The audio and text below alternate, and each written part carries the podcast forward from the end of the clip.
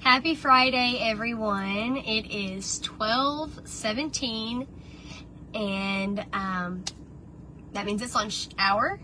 And so uh, I and just thought that I'd come on here really briefly. I'm not going to be super long, um, but I thought I would just share something that is on my heart um, this week and something that has um, kind of been on my heart the past couple of weeks. Um, so let me just pray really quickly and then we will get started. So, Lord, I thank you so much for another day that I get to um, work for you, Father. I, I thank you for another day that you have allowed me to breathe, that you have allowed me to be on this earth.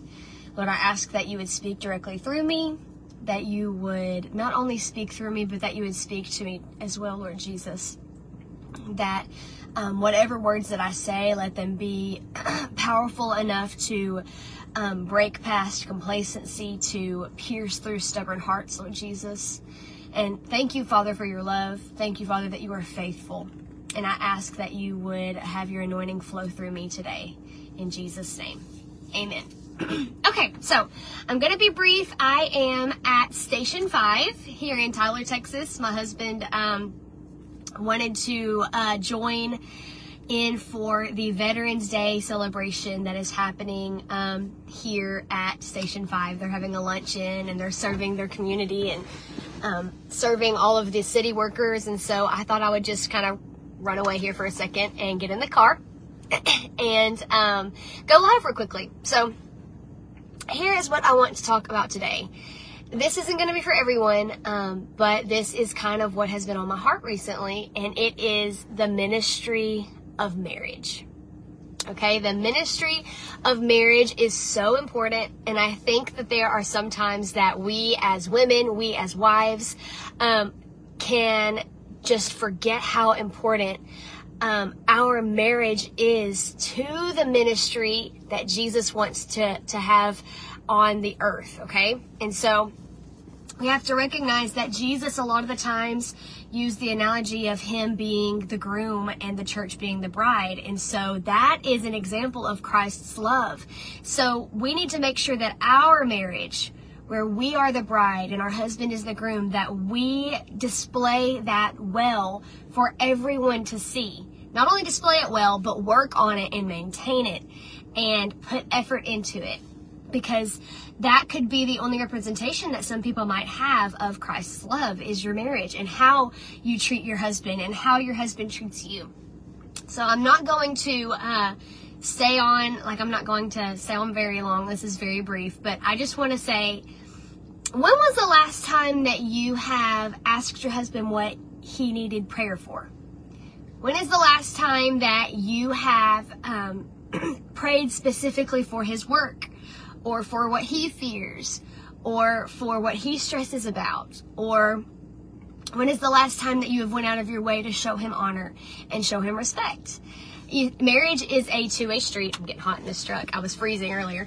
Marriage is a two-way street and so a lot of the times we can be give me give me give me but I just want to kind of put a little bug in your ear and ask you, when is the last time that you went out of your way for your husband? When is the last time that you honored him? Our husbands need respect. They crave respect. They, um, they need, um, support. They need love. And so today I just kind of want to get on here. It's something very simple, but it is, how are you honoring your husband? Um, I'm reading a book called um, "How to Be a Praying Wife," I believe is what it's called, and I'll link it in the in the uh, description, or I'll um, put it in the comment section here in just a little bit. But it is a book that goes through guided prayers. Um, there's 31 of them, and you can do one a day. They're very easy, short reads, but it allows us to see. Okay, I've actually never asked Bryce what he'd like me to pray for with his work. I've actually not ever asked Bryce what he would want me to pray for in his um, his his relationship with the Lord maybe. Um, I will tell you this: the enemy will absolutely attack your marriage. He will twist um, words. He will try to get you to plot against each other. Why? Because he knows that marriages are important.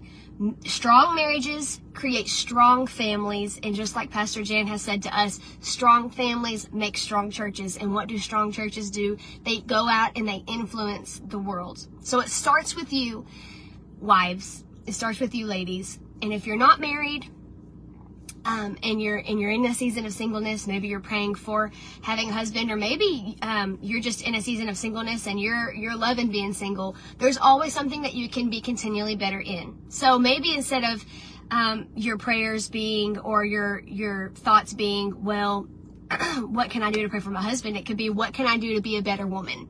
What can I do to be a better lady? Because there's always somebody that is looking up to you.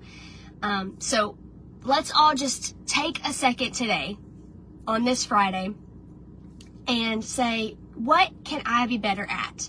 How can I be a better wife? How can I be a better sister? How can I be a better friend? How can I be a better coworker?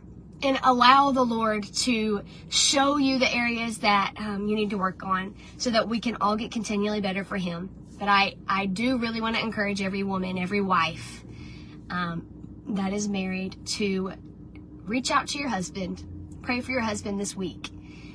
God ordained marriage for a reason. He created marriage for a reason. So honor him by plugging in or sowing into your marriage and praying for your marriage and being that supportive wife that you can be.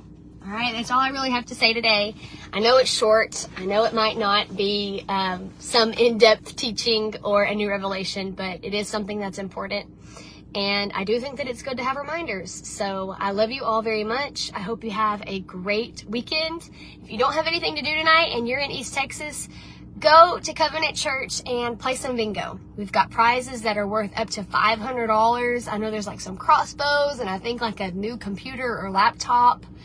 Um, great prizes. It's going to be a blast. All of the funds um, that are going in this event that we're receiving are going to are um, going to be for kids that are going to camp this year. So have fun and know that you're supporting a good cause. And I hope to see you there. Have a great